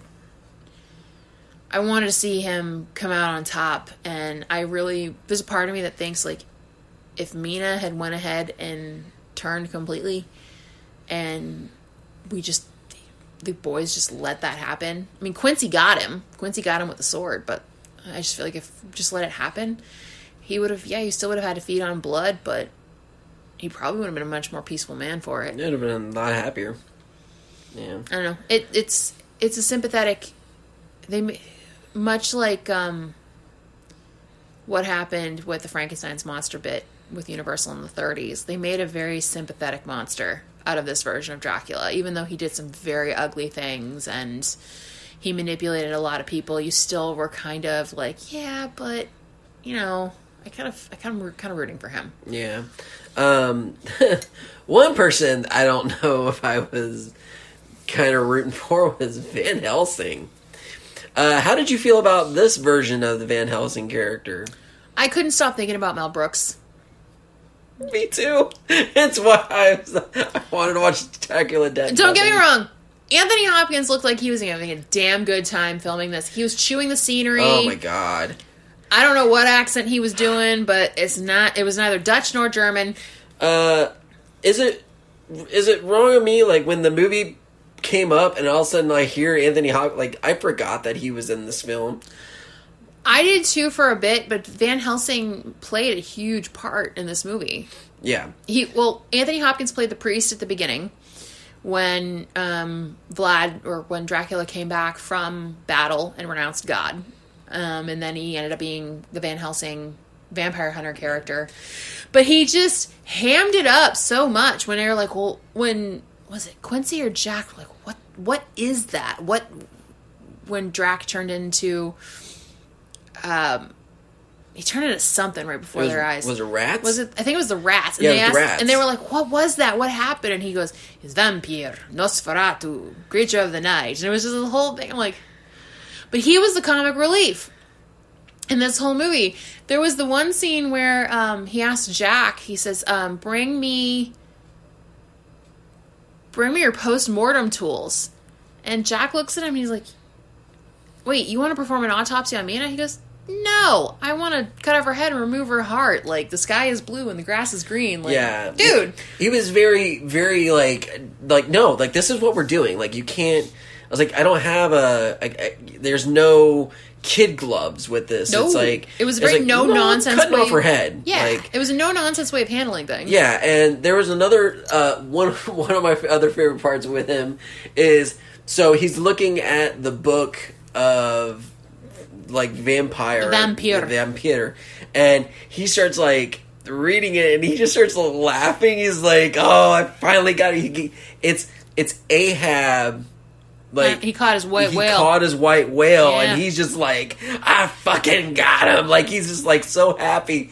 But then there's a thing where it's like, so he's laughing at the book, but then like it kind of like transitions over to him still laughing, but then getting the group to like come together, and he's explaining to them. And the rest of these guys, they're like, I don't understand what the fuck you're talking about. And he's just like, no, we have to go get Drac. This is what's happening. But the best thing was he's like, he's like, we're we have to go after, we have to do this, but we can't do it on an empty stomach. Somebody come feed me. And he gets in a cart and fucks off. And it's just like, the hell just happened? Yeah, he riled up the troops and then was like food first and then disappeared. One of my favorite parts was when he was good. when he was talking to all three of Lucy's suitors, including the fiance. And cuz Arthur was like, "Well, what's happening to her? Why would this happen to her?" And he he calls he basically calls her a slut for Oh my God, starters. yeah. Uh, in so many words, he calls her a slut, and then he's he they're they're looking at him and they're like, "How?" You could see the look on Cary Elwes's face, especially, but all three of the men were looking at him like, "How dare you?" Just that indignant look on their faces, Yeah. and then he calls her the devil's concubine, and I was like, "Ugh." okay. And uh, that's when it, the the conversation, well, his speech di- uh, devolved into. So we're just gonna have to kill her now. Yeah. And like all three of these guys are looking at each other like, the f- where did this guy fucking come from? Are you serious right now? Why are we still hanging out with this guy? because he's the only one that has any clue what's going on. Yeah. That's the only reason why. but it was just like the way that he was presented in this movie i i was digging it because it's like again thinking back to the original universal van helsing where he still had that that demeanor and just that presence about it but it was still very like It was very straight laced. very straight Yeah. this he's more crazed like it's more of like no i've i've kind of tweaked my personality a little bit and i can i can go a little little I- nutty than I think the best way to describe it is he's got a barely contained madness about him. yeah Like he's it's like the lid is on the jar, but it's not screwed on. yeah Like it could just pop off at any time. And there were moments where we kind of saw that. But I just like I liked the Van Helsing character, but he was a bit of a square peg in this movie. The tone set for this movie, he was it was a little just a little off for everything else that was going on. But but that's what this needed because the Renfield character wasn't the comic relief like you would think he would have Exactly, been. yeah. So you needed somebody to break the tension, and, and Van Helsing going, "Yeah, we got to go um, get a job done, but let's eat first. Like that Yeah. breaks the tension a little bit. Bring your post mortem tools. Why? Because they want to cut her head off. Like, or there was this, the the dinner scene with Mina and, and Harker Yeah. where he's just like, oh, like the, he's telling them about Dracula and like Yeah. so he so they are fully aware now of what. But he's also feeding them pot roast. yeah, he's he's giving them pot roast and he's like, oh no no, like we just no, we're gonna have to go and cut her head off. Like it's just such a matter of fact. Like, oh no, that's just what we're doing. Like But eat, you, you know, eat. We need to. You need to get your strength for what we have to get done. And I'm just, Yeah. and especially Harker, who is very anemic. Um, and like it's just no, dude. You need to eat your red meat. Yeah, but it was just like it it was just there. funny just having them like Van Helsing being just that matter of fact. No, I have to get this done, and but also have that like level of crazy behind it. Also was for me. I liked it, but it was just one of those like when I think of Van Helsing, I don't think of that. And that's where like, I think of him more as like Sherlock Holmes or things like that. Yeah. it's just Yeah, yeah. It's more The uh, and the humor is more subtle. yeah. Yeah. So that I was like I didn't mind it, but it was just it was one of those like I'm not ready for, it. especially coming off from like Anthony Hopkins. Like He just every- came off Silence of the Lambs. That's what I'm saying. Is like when you see in the majority of all the roles that he's in, it's very up. Like it's just up, you know, just a, a, a nice, tight, just very sophisticated and not crazy. But when he goes crazy, it's just like I'm, I'm with it, just because it's like it's, Yeah. it's different for him. He had, he, I mean, he had, it clearly was having some fun with this, and, and that's great. I just, it just wasn't, eh, it was just off from the tone of the movie, which yeah. for some people it might work, but for me it didn't quite, even though I did like the character. So we said that the accent for Keanu Reeves and Win- Winona Ryder were not not great. well, Anthony Hopkins too. I don't know what that was. Anthony Hopkins, like he, he nailed an accent. I just don't know which one it was. yeah, it The question is which one. it was there. He, uh, there was there was times where it's like I felt like they were trying to harken back to the original Universal, but it was just it's Anthony Hopkins' accent doing another accent, and it's, eh, mm, it, it's okay. I'll, I'll leave it at that, but it's not the It's- absolute best. like I said, he nailed an accent. I just don't know which one it was. Gary Oldman doing the Dracula Gary Oldman was perfect. I have. I have nothing to say bad about his. Oh my god! Like hearing that Romanian, like, or just that opening line where he's just like, "Oh, the creatures in the night." It's like what beautiful, mu-, like that whole. when Oh, so good. when Dracula says to Mina, he's looking. They're kneeling in bed together, or well, he's kneeling over her. She's laying down in bed, and he's he's kind of touching her face or her neck or something like that, and he very softly says to her, "I have crossed oceans of time to find you." Come, like, I fu- You want to talk about swooning? yeah, I swoon. Holy shit! That was the most romantic line of dialogue I have ever heard in a movie. Ever. Yeah, Ever, ever. I mean, And next to we're you're gonna need a bigger boat, but you know I said romantic? That is romantic. Oh. okay. You had to shoehorn it in, didn't you? I did Gotta get the Jaws reference in somewhere. because Jaws. But like, just the way he said it and with the emotion in his voice, the way he was touching her and looking at her, I just I melted into a puddle of goo. And like I've I've heard the line before because I've seen the movie before, but it's been forever. And then, but it's such a good line. Ice Nine Kills used it in Bloodbath and Beyond Yeah, their Dracula song from Every Trick in the Book, there's a line in it that says, "I've crossed oceans of time, caused unspeakable crime," um, and it they they worked it into a verse, and I just so I, I'm very familiar with it. But to hear Gary Oldman deliver I'm like, huh. but Gary Oldman, like just in in the delivery of the Drac voice, it's, at at first when you You want to hear it, You want to hear what's really sick? Sorry to interrupt you. Yeah. You know what's really sick is it's right up there when with Tony Todd saying "Be my victim." yeah, It's yeah. right on that level where you, it is just yup. I'll take I'll me. you- Take me now. that, that was the thing is like so when we first see Gary Oldman and his Drac and he's in, we're in, being introduced to him. The one thing that I was all about was yes we're getting him doing that Romanian just universal Dracula you know creatures of the night Well, he that had whole thing he had a dialect coach, and he also, I guess, hired a singing coach so that he was able to drop his voice down an octave. yeah. So he was able to go a bit bass, deeper. yeah. Um, like where he's he's talking in his chest, and Mm-hmm. it's yeah, like it's almost like you're tucking your chin type of thing.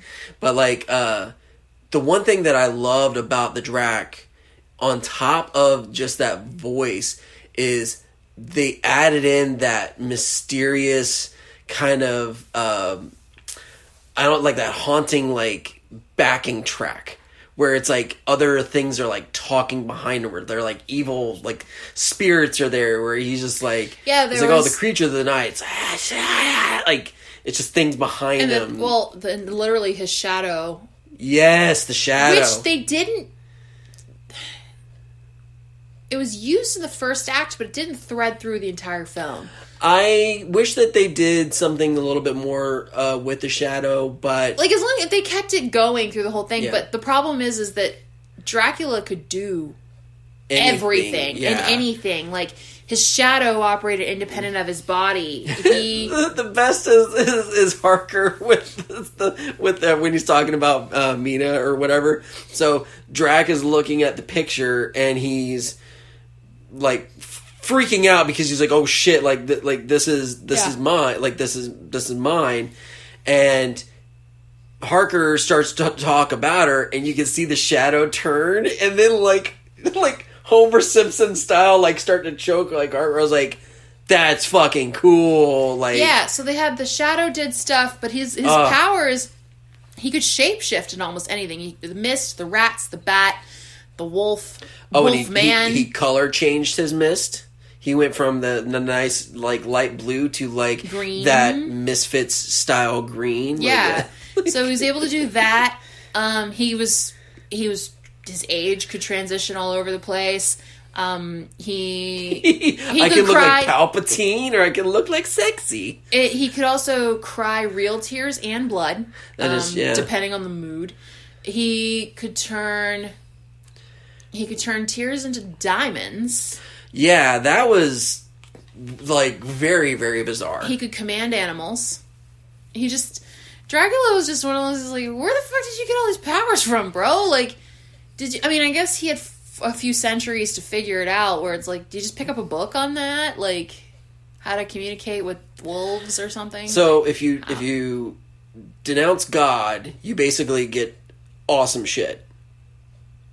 I don't think that's the takeaway we're supposed to get from No? the story. No, I mean because because what he It's- did was pretty awesome. It's and a takeaway. I just don't think it's the right one. but that I mean it's pretty like it's. I mean I'm a, I'm a Christian dude, and I mean it's But there's some t- there's some question marks there. But I mean, I, I want to talk to wolves and turn into rats and get. You know how awesome it would be. like you know that's how what many I'm trying to Do you know how many times I've been in a place that I don't want to be, and I just would have. There's been a lot of times with you when we were Oh, still God. when we were still married. We'd be at a friend's house or whatever, or someone around that I didn't particularly like. How many times I would have liked to have turned into mist and just blown just, away? just go away. Yeah. Because that's I get to the point where I'm like, I don't want to fucking be here anymore, but I have to stay. Super. Like that would have been great. to Just be like, nope, Yeah. poof, gone.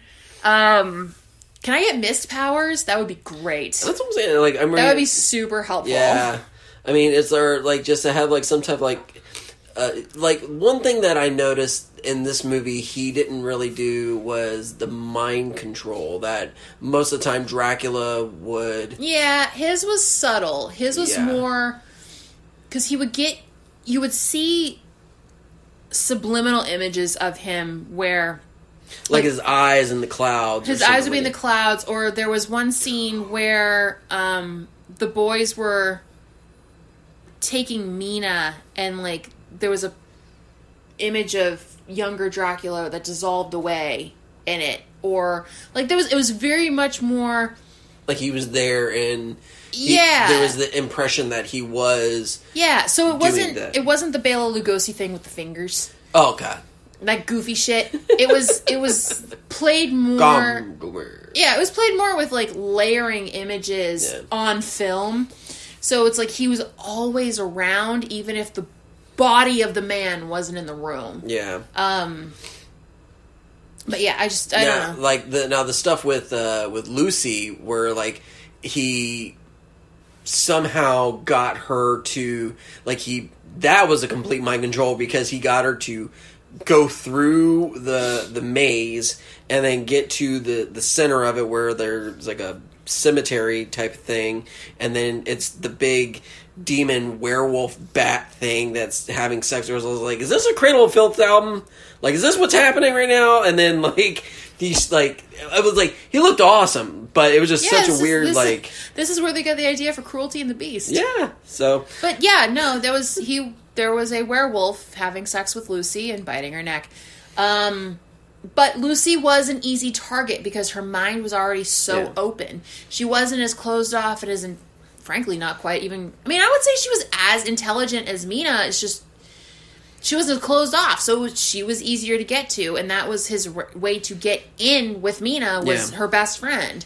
So maybe there was an element of well, if I change her, maybe Mina will come along too. But so there was a another thing was like okay so we had dracula and his brides yeah, well it's like we they we call them the brides right but they were just kind of just there type of thing he created them. yeah and that was the thing was once mina comes in are they still gonna would they still be around because like- they were loyal to Drac, and it's like I want to know more of their story too. Because it's like, where did the minions come from? yeah, because they just popped up out of the bed and you know just started biting on Keanu Reeves, and then all of a sudden, like a little bit later, they like when uh, they come back to Transylvania. Uh, they are protecting Dracula because you know while he's being transferred from the ship to they were protecting the castle. and- but they were also protecting Mina. Yeah, and uh, there was a thing where they were at, uh, they were trying to get at Mina, and then Van Helsing stops them by uh, like he creates a flame circle around them, and he's holding the the He brides basically off. casts a spell, a protection spell around. them. Yeah, and then they get pissed off, and then they go and slaughter all the horses. Those Well, and then in, poor horses, and then in, in turn at daybreak, Van Helsing goes and cuts all their heads off. yes, he, yeah, which just was like wow, like throws them over a fucking I was like, cliff. was that that fucking easy? Where he's like, I'm just gonna walk out, just walk in up, I'm gonna take your head, well, they I'm were sleep- your head. well, they were sleeping, head. but that also creates a, a plot issue because it's like, well, okay, they're I mean, they're not Dracula powerful, but they're still vampire women, right? Yeah. But all it took was getting them during the day. he walks in. Like they're just on, and the, and the funny thing is, like they're just laying on slabs. Right. They're not in coffins. They're not in beds. They're like it's a mausoleum, but there's just a slab, and they're all just laying there, and he just walks right on in, just clank. Well, we're told at the beginning of the movie that vampires. It's not that they can't be awake and out in the sunlight. They're just weaker. Their powers aren't as strong during the day. They're more powerful at night. But if that's the case, why are we only attacking Dracula at night? Yeah. Come on, boys. like, figure your shit out. Because he, it was during the day. It was daybreak when Van Helsing went in and cut the bride's heads off. But, so and then the best is the is him yeeting them off the side of the cliff. He's just like, get get get, get rid of that that? shit. Anyway. yeah, So, um, yeah, this one, again, I haven't seen it in so long, but this one was a pleasant surprise for me. Um, I feel like we've had a fairly decent streak of good films the last couple of months. Um, what's your skull rating? um, Where you at on this? for me, it's I like the classic feel of it, and I love like Gary Oldman was is, is just fucking fantastic as Dracula. I mean, he's he's it's Gary Oldman. Like you can't get around that. And he Um, disappears into every role he does. It's so good. It's like the man disappears and the character, he's just that person. He I mean, embodies that character. Yeah, it's like when you watch all the stuff from like Fifth Element, and then you go into Dracula, and then Sid you Nancy. Sid and then you get uh, you got Dark Knight, and it's just like with him as Jim Gordon, it's like it's Yep. it's fucking phenomenal. Sirius like he's Black. one he's one of my all time favorites. Like he is kind of like um like another one of my favorites is, is Brad Dourif because of that same thing where it's like he just kind of melts into whatever he's doing, and you just get so sucked in with it. Yeah, so, you you can go with him. yeah. You're on. You're you're you believe him and you're going with him. Yeah.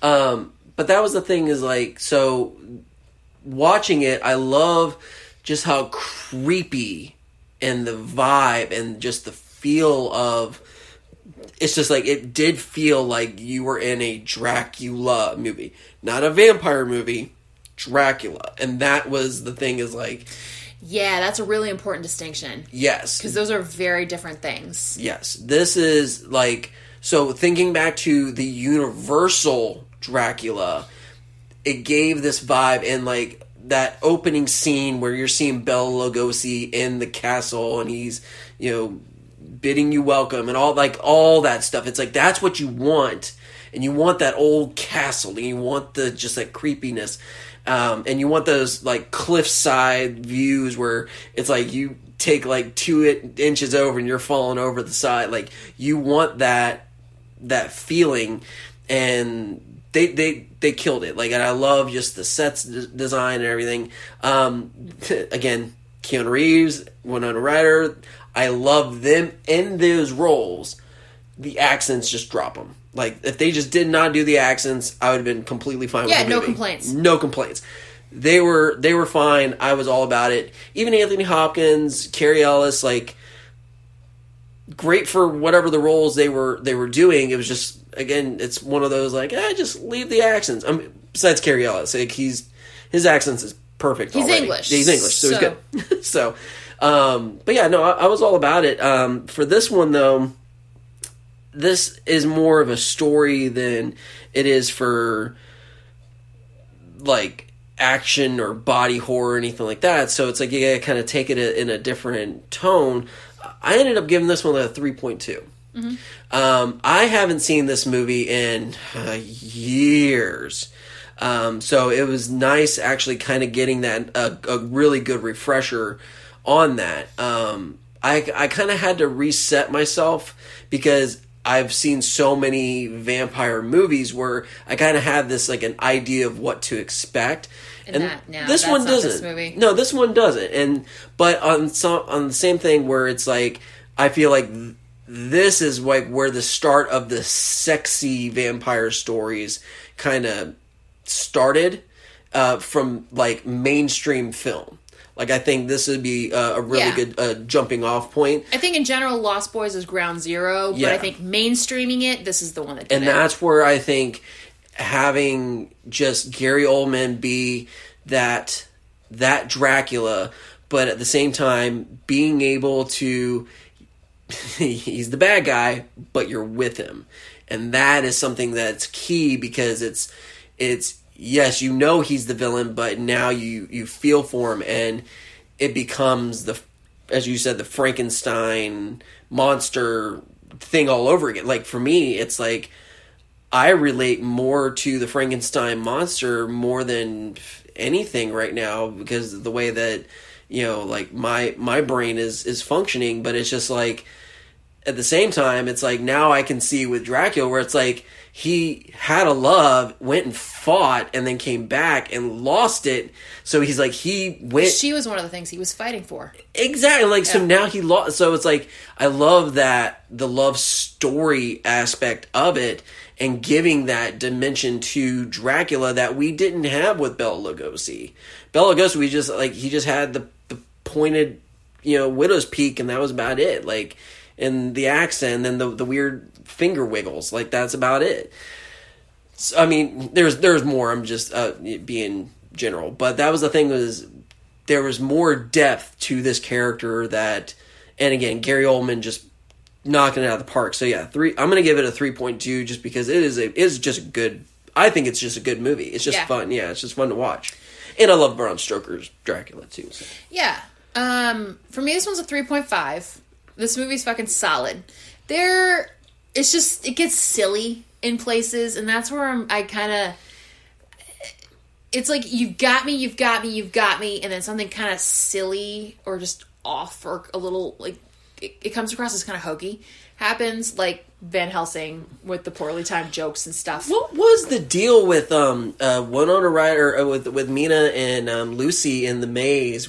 Like doing the the, have the no makeup idea. session was that a, a an image that Drac was doing that or was that actually happening or what was I have the- no idea. I'm just gonna stamp it as queer bait and leave it as that because I have no fucking clue. I was like, uh, like, I was like, wait a second. I was No like, idea. she made out, and then all of a sudden get into like this whole other thing, and I'm like, No, I Okay. had no clue. I was like, wow, wow, that just happened. okay, so so Lucy was not only going after in the rain, the, the it was not only going after men, she was actually okay with going with her friend. Yeah, She loose loosey goosey. she is loosey goosey. uh, yeah, I'm gonna stamp that as queer bait and move on because I have no clue.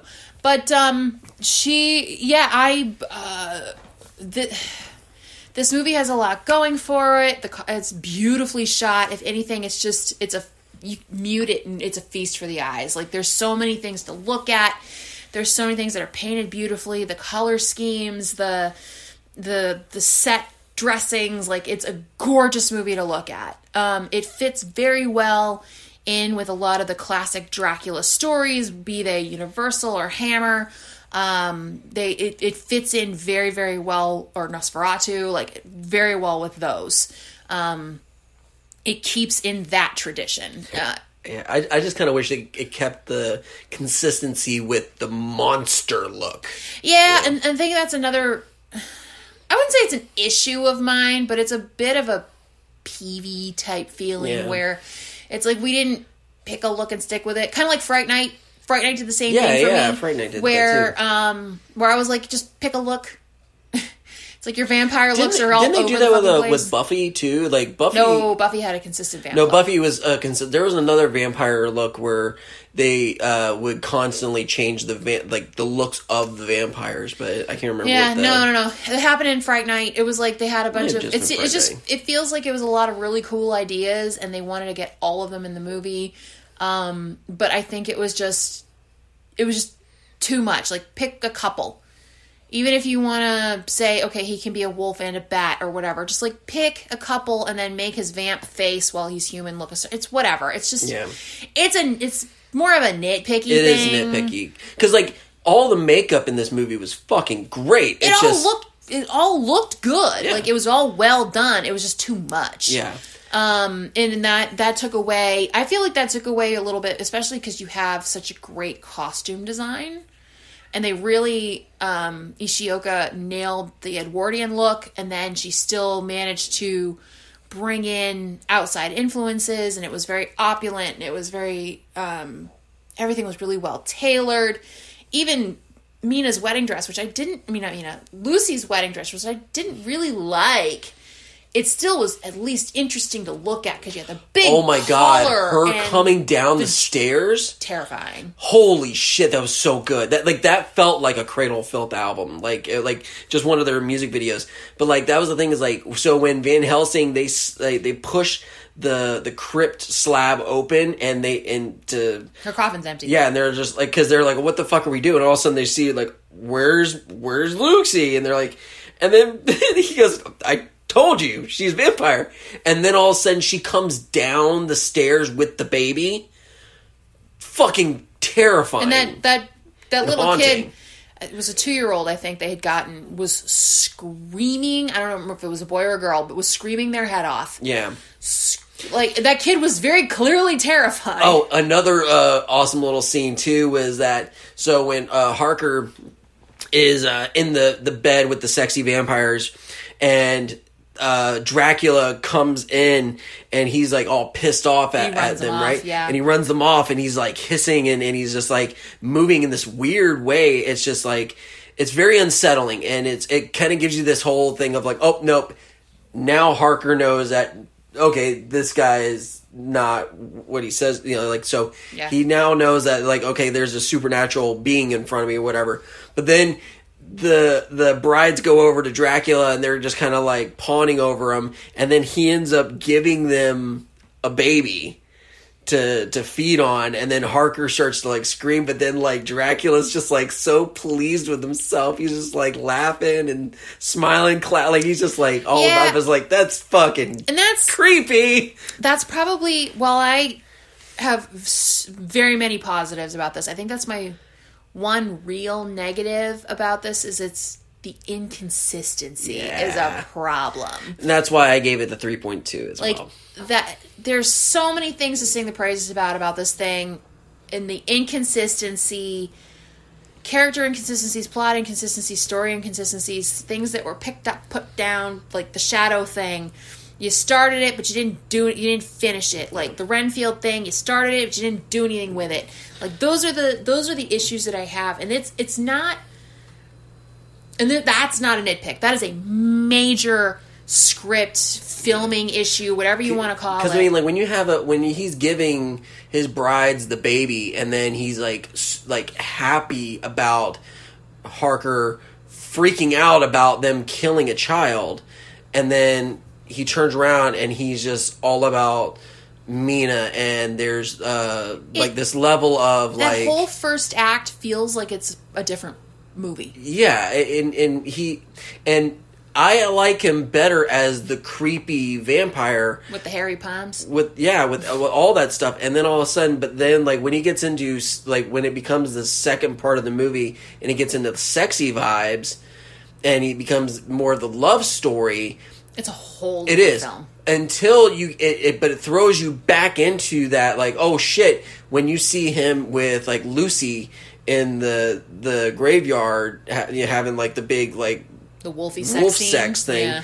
and then like uh there's all the, the the other stuff where it's like when he becomes man bat and it's just like it, it really throws you off it's like oh my god because then that's the that's that level of vamp like dracula that we were just seeing back in transylvania but at the same time it's just i- again it's like i want it i want it to be consistent. Like i want it to i want him to have that level where he can talk to mina but still have that level of crazy because he's been doing it for 400 years and it's like Yeah, that's you know, so. That's like my one complaint with the movie, and I think uh, otherwise it would be a much higher rating. I think I, I, I might have.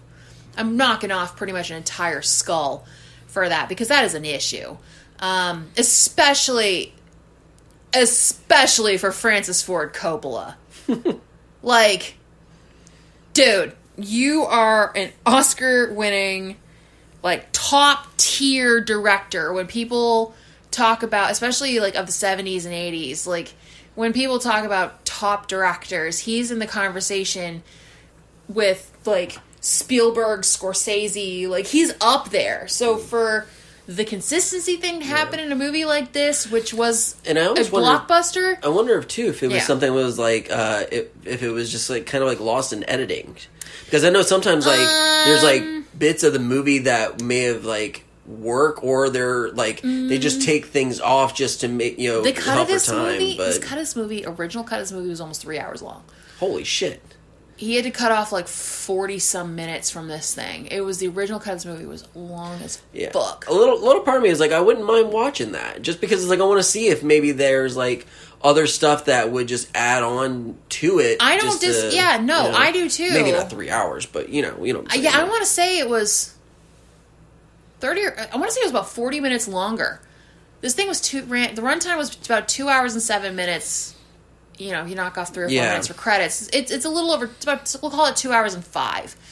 And then but there was another yeah, I want to say close to 40 minutes that was edited off because they felt like it was too long. That's what I'm saying. So is like know. there could We'll have been see. so much in, in there that that could really help, and that's where it's like when you see those directors' cuts or movies, or and I mean it's just it, even it's just like just those little bits that get added on really help out. Sometimes adding you know. 15 seconds onto a scene yeah, is enough to give you a bit more context as to what's going on. So, Yeah. yeah, I mean, definitely watch it. It's hundred percent worth it. It's actually it is a good film, all things considered. Um, but I, as far as the caliber of Francis Ford Coppola, it's not quite what Yeah. the expectation should be. All right, so that wraps it up for Dracula. Uh, join us next week, um, where we are gonna do. We're gonna finish out a series. We have the next two weeks. Uh, next week we're gonna do the Rage Carrie two. No. I know you love Carrie.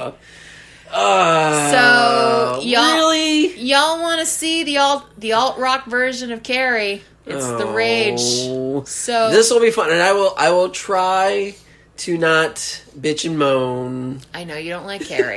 I thought Carrie's not my favorite, so uh, okay, I'll I'll do it. I'll I'll put my my due diligence pants on and the ones with or without the holes. uh, Which pair are those? The the will be the holy ones.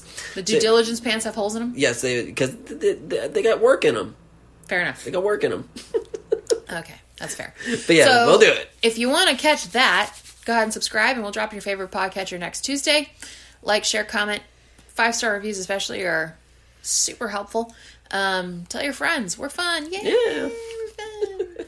um, you can join us on social media on Facebook and Instagram. You can email us with movie ideas at creepingitreal.cm at gmail.com if there's a movie you really would like to hear us cover. Um, I have a schedule, but if Yeah. something seems interesting, we can always squeak it in there. And and we love we love name dropping too. So if you uh, have an idea that we like, and hey, we'll You'll get uh, credit for it. Oh yeah. Uh, the merch train, creepingitreal.redbubble.com. Hit up the merch. Uh, just a reminder, like I said at the beginning of the episode, Lunchbox's pants still have holes in them. Mm-hmm. So help a brother out and buy some merch um, and do that.